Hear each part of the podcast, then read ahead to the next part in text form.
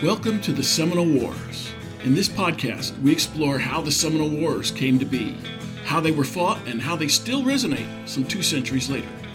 I am your host, Patrick Swan, and our show is a production of the Seminole Wars Foundation, found online at www.seminolewars.us. We are recording today from the homestead of the Foundation in Bushnell, Florida. Thank you for listening. Hello and welcome. The U.S. Army that began the Second Seminole War was a small one. Congress historically distrusted large standing armies and disliked even more funding them. As former Secretary of Defense Don Rumsfeld famously remarked about a later conflict, you go to war with the army you have, not the army you might want or wish to have at a later time. Such was the case with the U.S. Army in the Second Seminole War. Fortunately, the Army did not have to fight unassisted the Secretary of War saw fit to send in the Marines to assist. Joining us today to discuss the historic part played by the U.S. Marine Corps in the Second Seminole War is Dave Eckhart. Dave is the author of the first book on this mobilization and service, aptly titled The U.S. Marines in the Second Creek and Seminole Wars. Dave Eckhart, welcome to the Seminole Wars. So, Dave, you've written this book, The U.S. Marines in the Second Creek and Seminole Wars. Why was it so hard to research this book? All right, having been in the Marines, uh, I was interested in the Marine history. Every book uh, about the Marine uh, history only had a couple paragraphs about the Seminole War, Second Seminole War. And come to find out that a lot of their documentation got lost to a fire. I used contact up at the Marine Archives and the only thing that they had was 73 pages of orders written by Army General Jesup to Marine Lieutenant Colonel Sam Miller uh, when he was in charge of Tampa Bay and Fort Brooke. And that was all they had, and I eventually found in the National Archives a letter, uh, actually it was a speech that Commandant Henderson uh, gave to the remaining portion of the Marine uh, Regiment when they came back to Washington, D.C. in 1838. Anybody interested in, in Sem- Second Seminole War, this, uh, this is a good book for them. It's the only book on the Marine actions during the Seminole War and the Creek War. It's now in Marine Research Library at Quantico and also the Naval Institute of Annapolis in their research library and the Ah-Tah-Thi-Ki Seminole Museum down in Clewiston. So, Dave, it seems like a preposterous proposition. Marines serving on land in the Second Seminole War. Isn't this why we have an army? How did this anomaly come to pass?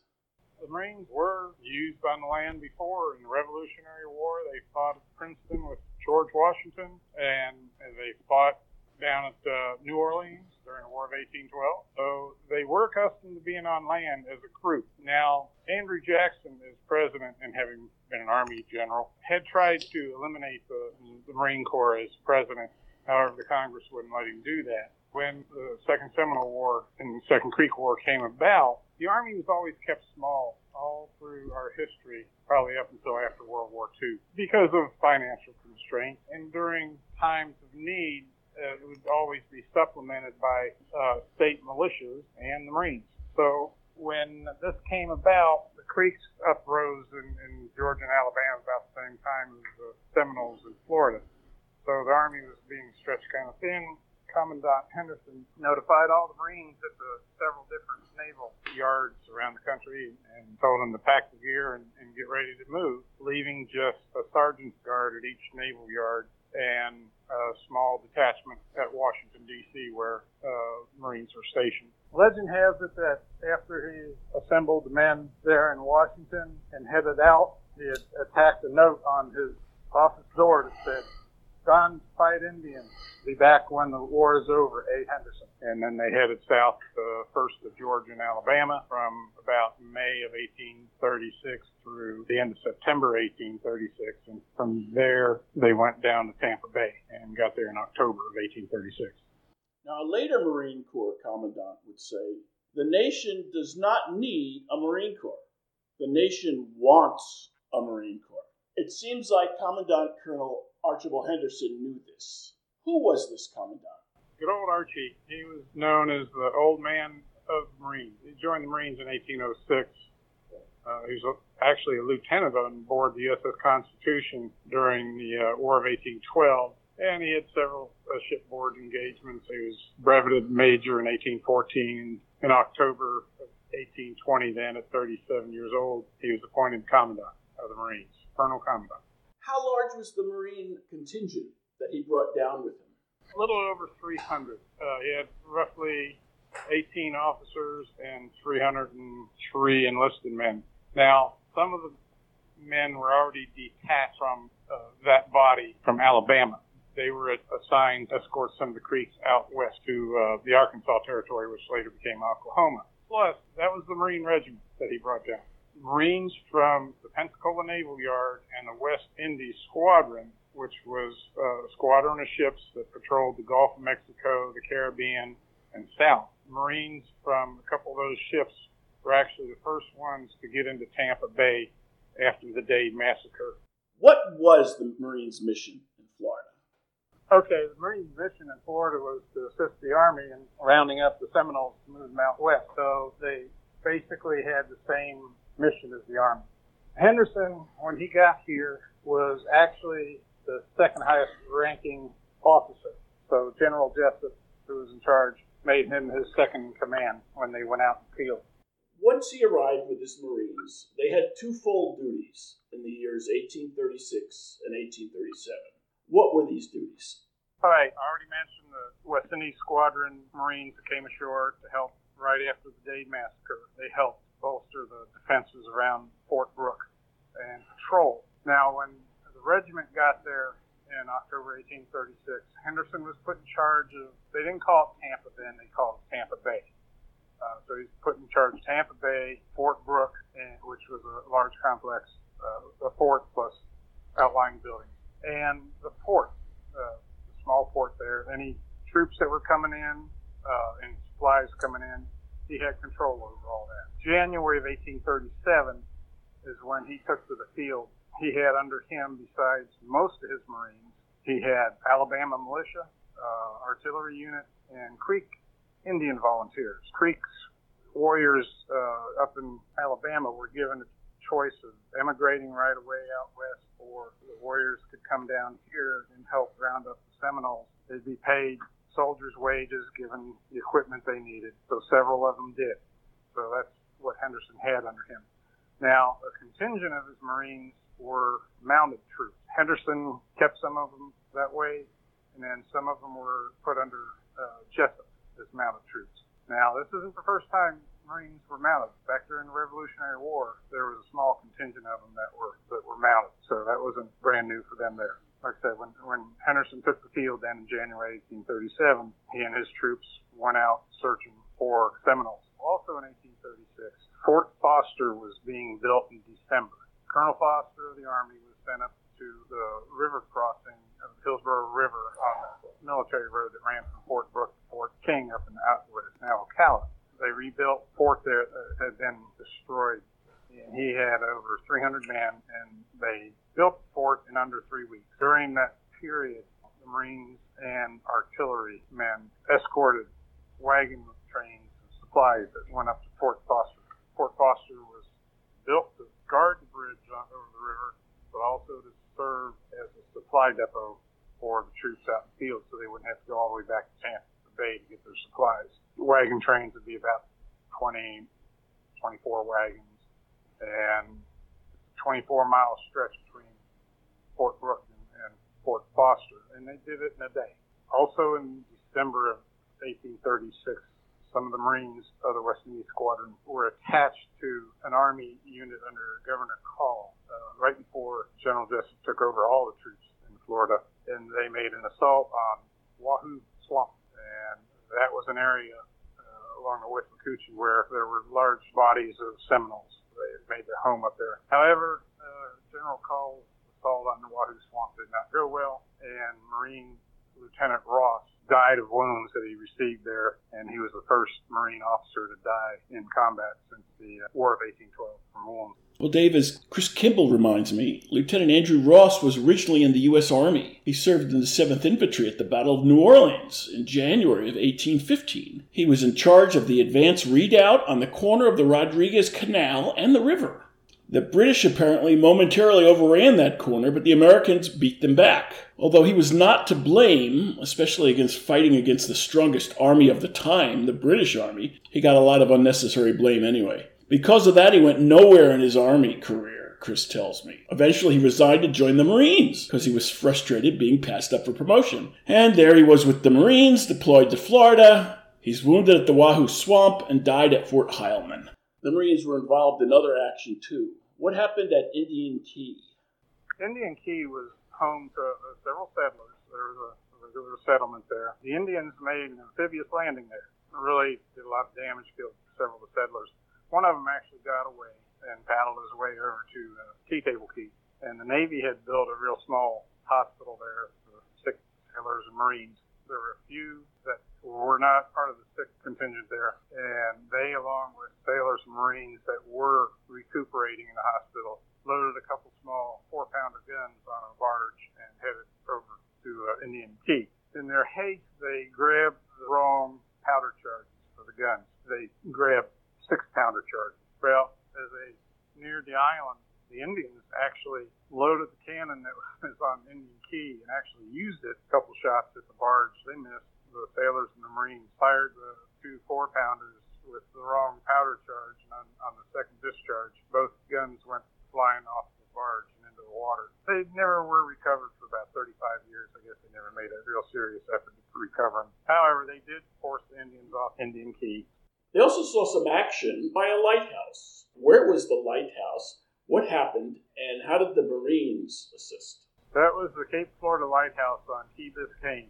Mr. Thompson, uh, he was the lighthouse keeper, saw the Indians coming, so they secured themselves in the lighthouse and went all the way up to the top. The Indians ransacked a couple of small shacks that were there, and then they, uh, at night, they set fire to the door of the lighthouse. Of course, Thompson was firing down on them. Uh, his assistant got wounded. The fire at the door of the lighthouse ignited lamp oil inside, and lamp oil ignited the wooden staircase going to the top of the lighthouse. After a while, Wiley tossed down a uh, small keg of gunpowder into the fire, and uh, that killed some of the Indians and drove them off. Well, the, the explosion and the, light of the fire was seen by a passing Navy ship, the Concord. They came ashore in the morning sailors and Marines. And uh, they had to try to get Thompson down off the lighthouse. His assistant died overnight. So sailors rigged up a kite with a string on it, trying to get the string up to Thompson on top of the lighthouse so he could pull a rope up. But their attempts failed, so a Marine took his ramrod, tied the string to that, put the ramrod in his musket, fired it over the top of the lighthouse. And, uh, Thompson was able to get the string, and then they tied a rope and locked the tackle onto that he pulled that up, secured it, and then two sailors were able to hoist themselves up there and, and then lower him and his uh, assistant down from there. Improvise and adapt and overcome by the Marines. Uh, they also helped settle a conflict between a regular Army colonel and his militia folks. What did that entail? Oh, yeah. Uh, colonel Lindsay of the Army, uh, he was pretty strict uh, officer, and he had the misfortune of having Alabama militia under. him. They were not the least bit disciplined. And on the march, they would be shooting at anything and everything, just having having a good old time on the march. So he uh, restricted the amount of ammunition they could have. Things still got bad, went from bad to worse. So he made sure they didn't have any whiskey. And that was the last straw for them. They cut the mane and tail off his horse one night, made several threats. So six Marines of the Concord were designated uh, and assigned him as his personal bodyguard for as long as he had those Alabama militiamen with him. The Marines were also called by Governor Call, who was panicky, as well as the Florida residents. So he sent a message to uh, Navy Commodore Dallas and said, We need Marines, we need somebody to come up. And so what happened with that? Right after the Dade massacre, there were some minor attacks up along the panhandle around Apalachicola and then a lot of rumors of Indians being nearby. Uh, so uh, Commodore uh, Dallas was uh, requested to send Marines ashore on several occasions. Anytime there was a, a rumor of Indians and whenever there was a, an attack on a settler, uh, so they were they were constantly and later, uh, not just right after the Dade massacre, but later on, they were constantly patrolling around the rivers and inlets there and the panhandle and around the, the bend, the big bend there in, in Florida. Those were Marines off the West Indies fleet ships. Apparently, they didn't find many Seminole, and Commodore thought it was kind of a wasted effort. Yeah, they had a, a few minor skirmishes, but uh, they really Indians, the Seminoles were pretty good at uh, keeping keeping themselves out of sight. Now, there came a period where Colonel Henderson believed that the war was over, that peace had been achieved, and so he brought his Marine regiment back up to Washington. Yet there were still Marines there. There were Marines from this West Indies squadron.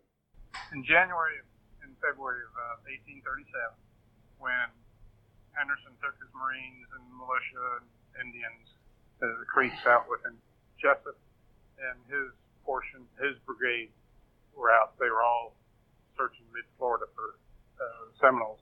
Henderson and his men fought one of the larger engagements, actually, of the war, one day running battle with the Seminoles over at Hatchalustee Creek.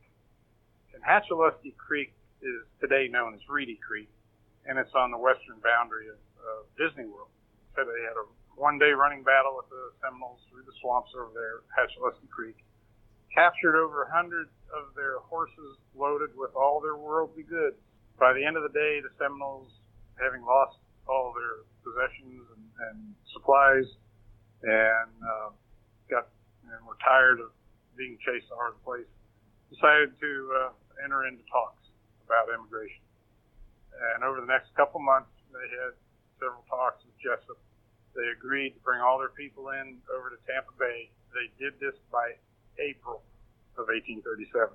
Everybody thought, oh, great, they're all coming in, the war is over. The militia units started being sent home. In May, uh, Henderson got permission to take half of his regiment back up north, which he did.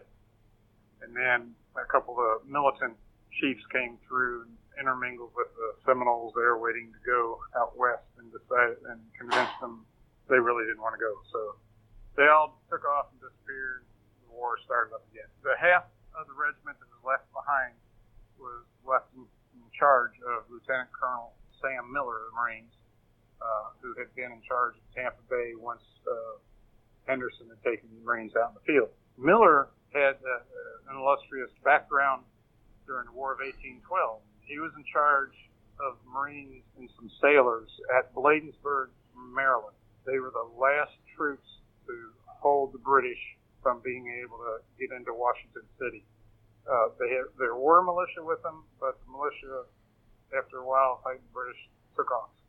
They left the Marines there. They fought the British off until they ran out of ammunition and they left. Legend has it that the British commander was so impressed with the stand that the Marines made that when they got into Washington and started burning government buildings, out of respect for the Marines, they did not burn the Marine headquarters or the Marine or the Commandant's house. Besides the half of the regiment there, still had the West Indies Squadron Marines uh, doing patrols also along South uh, Florida. A few months later, Sam Miller had to get reassigned because of health, as I recall.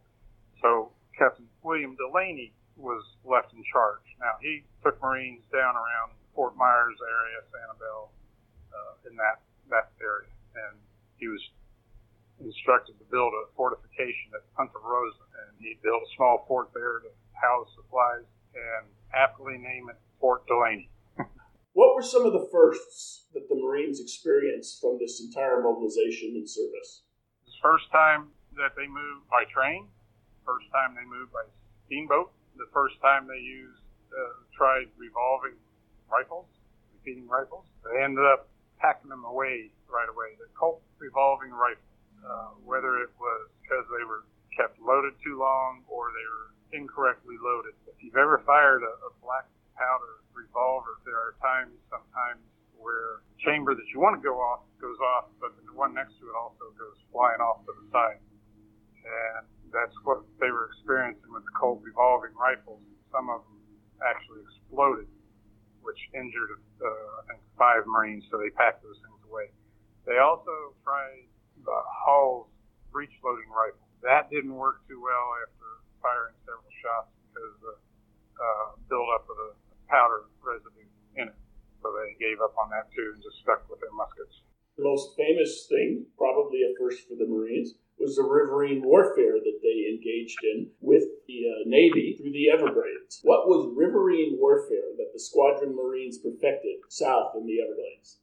Navy Lieutenant Powell first started his sailors and Marines of the West Indies Squadron down along uh, over on the east coast of Florida, where Miami, Fort Lauderdale is now, and around uh, the west coast, and through the Everglades. They had specially built canoes. Some were five man canoes, some were 10 man canoes, and then there were even some 30 man. They would patrol rivers and inlets around the island, uh, searching for Seminoles. Sailors and Marines were also the first white men to ever cross the Everglades. They, they left from Fort Dallas, which is Miami today, and spent uh, just under three weeks going across and coming out on the west coast where they were picked up by ships. This was in, at the end of December 1840 and January 1841. They spent almost their entire time in canoes, except for when they found some dry land. And usually, if they found dry land, there was a, a abandoned uh, Seminole village, uh, whether it was recently they were recently abandoned or abandoned for long periods of time. And there were actually uh, areas where they came across crops that the Seminoles had planted pumpkins, peas, corn, a couple other things, which they would uh, root up and, and destroy. Um, they didn't catch, they only caught a few Seminoles on that, that particular trip. They made another crossing in 1840. However, this time they spent a total of 51 days going back and forth across the Everglades. And a young midshipman named Preble wrote a journal about their 51 day trek across the Everglades. And he, he later life actually became an admiral. He described the number of canoes, size of canoes, the number of naval officers, the number of sailors, number of marine officers, number of marines on this trek, and just described the whole trip. And also, he did this through the eyes of a teenager, which he was. It's all about the food. He talked about how they had fish jumping in into the canoes. They had fresh fish. Uh, they get occasional bear and deer, uh, raccoons. They always have plenty of fresh eggs, raiding all the uh, wading birds in, in there. And every now and then they kill a rattlesnake or a cottonmouth and, and cook them too. But uh, he indicated how when they did find dry land, the Marines would usually get out and make foot patrols going around and then meet the boats up. There were sections where the swamp grass was so matted down they could actually walk across it. But when they pushed the push poles down through the grass, they couldn't touch bottom. The water was that deep under it. So they had quite the time going through there. And then again, they didn't come across too many Seminoles. They did find some. And every once in a while, that one would actually lead them to the next village, but usually the village is already deserted. The methods that they used were used later by the sailors and Marines during the Civil War on the blockade of the South. The Navy tasked with blockading all the states of the South. And here in Florida, especially, the sailors and Marines on board those ships didn't necessarily spend all their time on the big ships. They spent most of their time the ship's boats, rowing into the inlets, into the, the rivers, uh, around the island, searching for goods ready to be smuggled out, searching for some of the blockade running ships, and runaway slaves and salt works. So they spent a lot of hours using using the techniques learned in, in the Second Seminole War. And the Navy also pulled out the history books and, and uh, journals and, and studied it when it came time for Vietnam. And they used the same search and destroy methods that they used during the Second Seminole War over in Vietnam, the Mekong Delta, and around the rivers, inlets over there. So they did learn some practices that got used later in time. Marines are tough, but service in Florida challenge even the toughest Marine. How tough was service for the Marines in Florida in general and in the Everglades especially? Uh, it was definitely tough.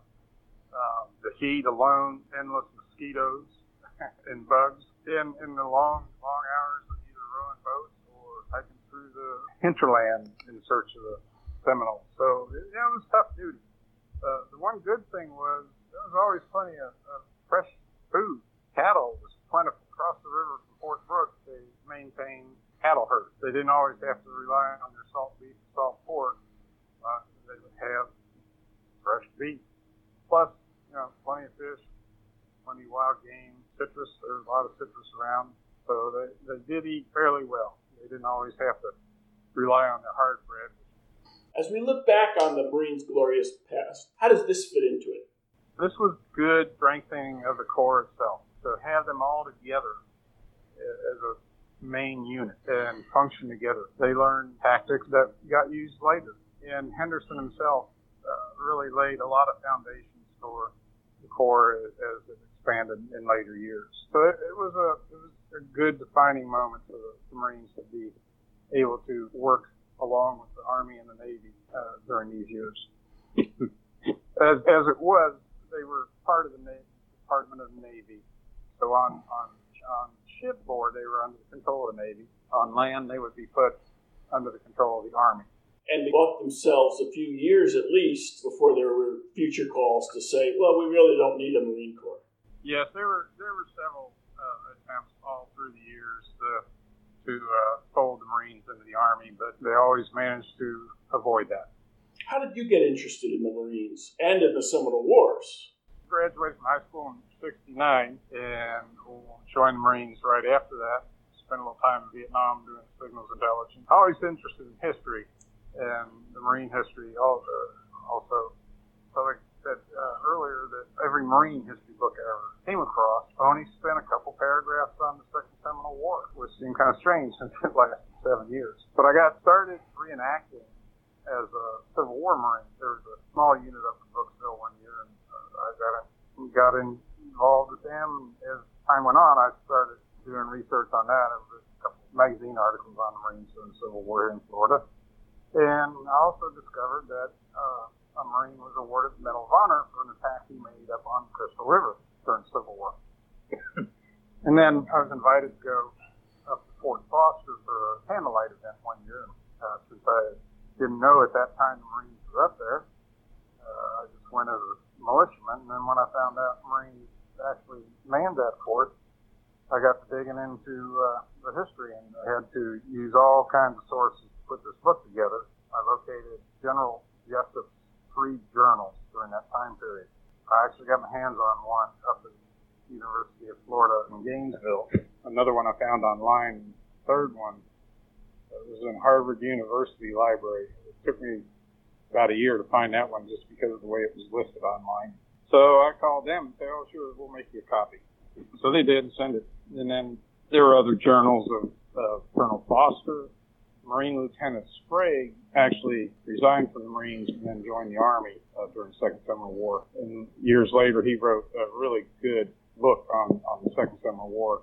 But it's mostly during some of his experiences in the Army, except for when he warriors out to, I mean, uh, Creek Indians out to Arkansas territory plus Henry Prince wrote uh, Amidst the Storm of Bullets. That, that was a good source. And in there, there was a reference to, uh, spoke highly of the Marines when they, they came into Tampa Bay and highly of, uh, of Commandant Henderson, but he also indicated that he had a nickname called Old Fist to Windward. And uh, I have never been able to find out how he got that nickname. Even even talking with people of the, the Marine Archives. Couldn't find anything on that. So it must have been something that happened on shipboard. Somebody who uh, was relieving himself in the wrong direction and probably got got it all back on him. But yeah, that was uh, that was an interesting little find. So, Dave, what's the value of reenactors and/or living historians who go out to sites and engage with the public? It enhances their knowledge of history, which even in speaking with with kids who are in school now learning history, uh, we really supplement their knowledge of it. Um, apparently, it's it's a lot thinner knowledge that they're taught these days than from when I went through school. It was pretty intense what we learned. I give talks at, at reenactment events, at schools, Tampa Bay History Center several times, and civic groups also. I find there's a lot of people that know so little about history, and that's a shame, especially what's going on today with uh, people wanting to tear down statues of historical figures, and they really don't know what all's behind it. I, I've really enjoyed doing this, interacting with people and, and helping to increase their knowledge of our history. So you have a Marine uniform of the era. They had a winter uniform, they had a summer uniform. But the thing our listeners want to know is do you have the leather neck? Okay, the leather neck, leather neck. Uh, this was very common in militaries, like during the 1700s. It was to protect the neck against sword blows. The Marines kept them actually up through the Civil War. However, they were more ornamental to be worn with a dress uniform more than anything. Now, I wore one all day one time just to see what it was like uh, at a reenactment. It really wasn't too bad, but uh, in the heat down here, you wouldn't want to be wearing it. Their summer uniform was white, uh, which was common for militaries all around the world, made out of linen or cotton. And made those materials mainly because they were cheap, and it was white because they wouldn't spend the money on dye. Uh, the winter uniform was gray wool, and there again, that was common for most militaries. The Army had a sky blue wool for winter. Uh, now, during the reenactment, I've gone from using the gray wool to staying in the summer white. Uh, I got tired of explaining to people, yeah, it's, it's a gray uniform, but it's not a Confederate uniform. so they all uh, people just tend to see gray and think Confederate. And no leather neck.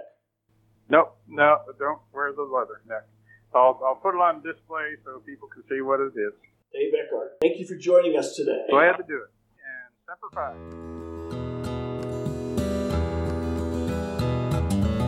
If you enjoyed this show, please take a moment to like us on Facebook at Seminole Wars Foundation. Leave a review on iTunes or your favorite podcast provider. Your reviews and comments help new listeners discover us and help us keep the show going. Visit our website at www.seminolewars.us for blogs, articles, news, books, events, membership information, and how to subscribe to this podcast. We'll be back soon with a new episode of the Seminole Wars Podcast. The Seminole Wars Foundation is a 501c3 nonprofit organization dedicated to preservation, education, and publication of Seminole Wars history throughout the state of Florida. This podcast is copyrighted the Seminole Wars Podcast 2020, all rights reserved. Front bumper music, The Devil's Garden, Roast 'em, provided by kind permission of Reedy Youngman.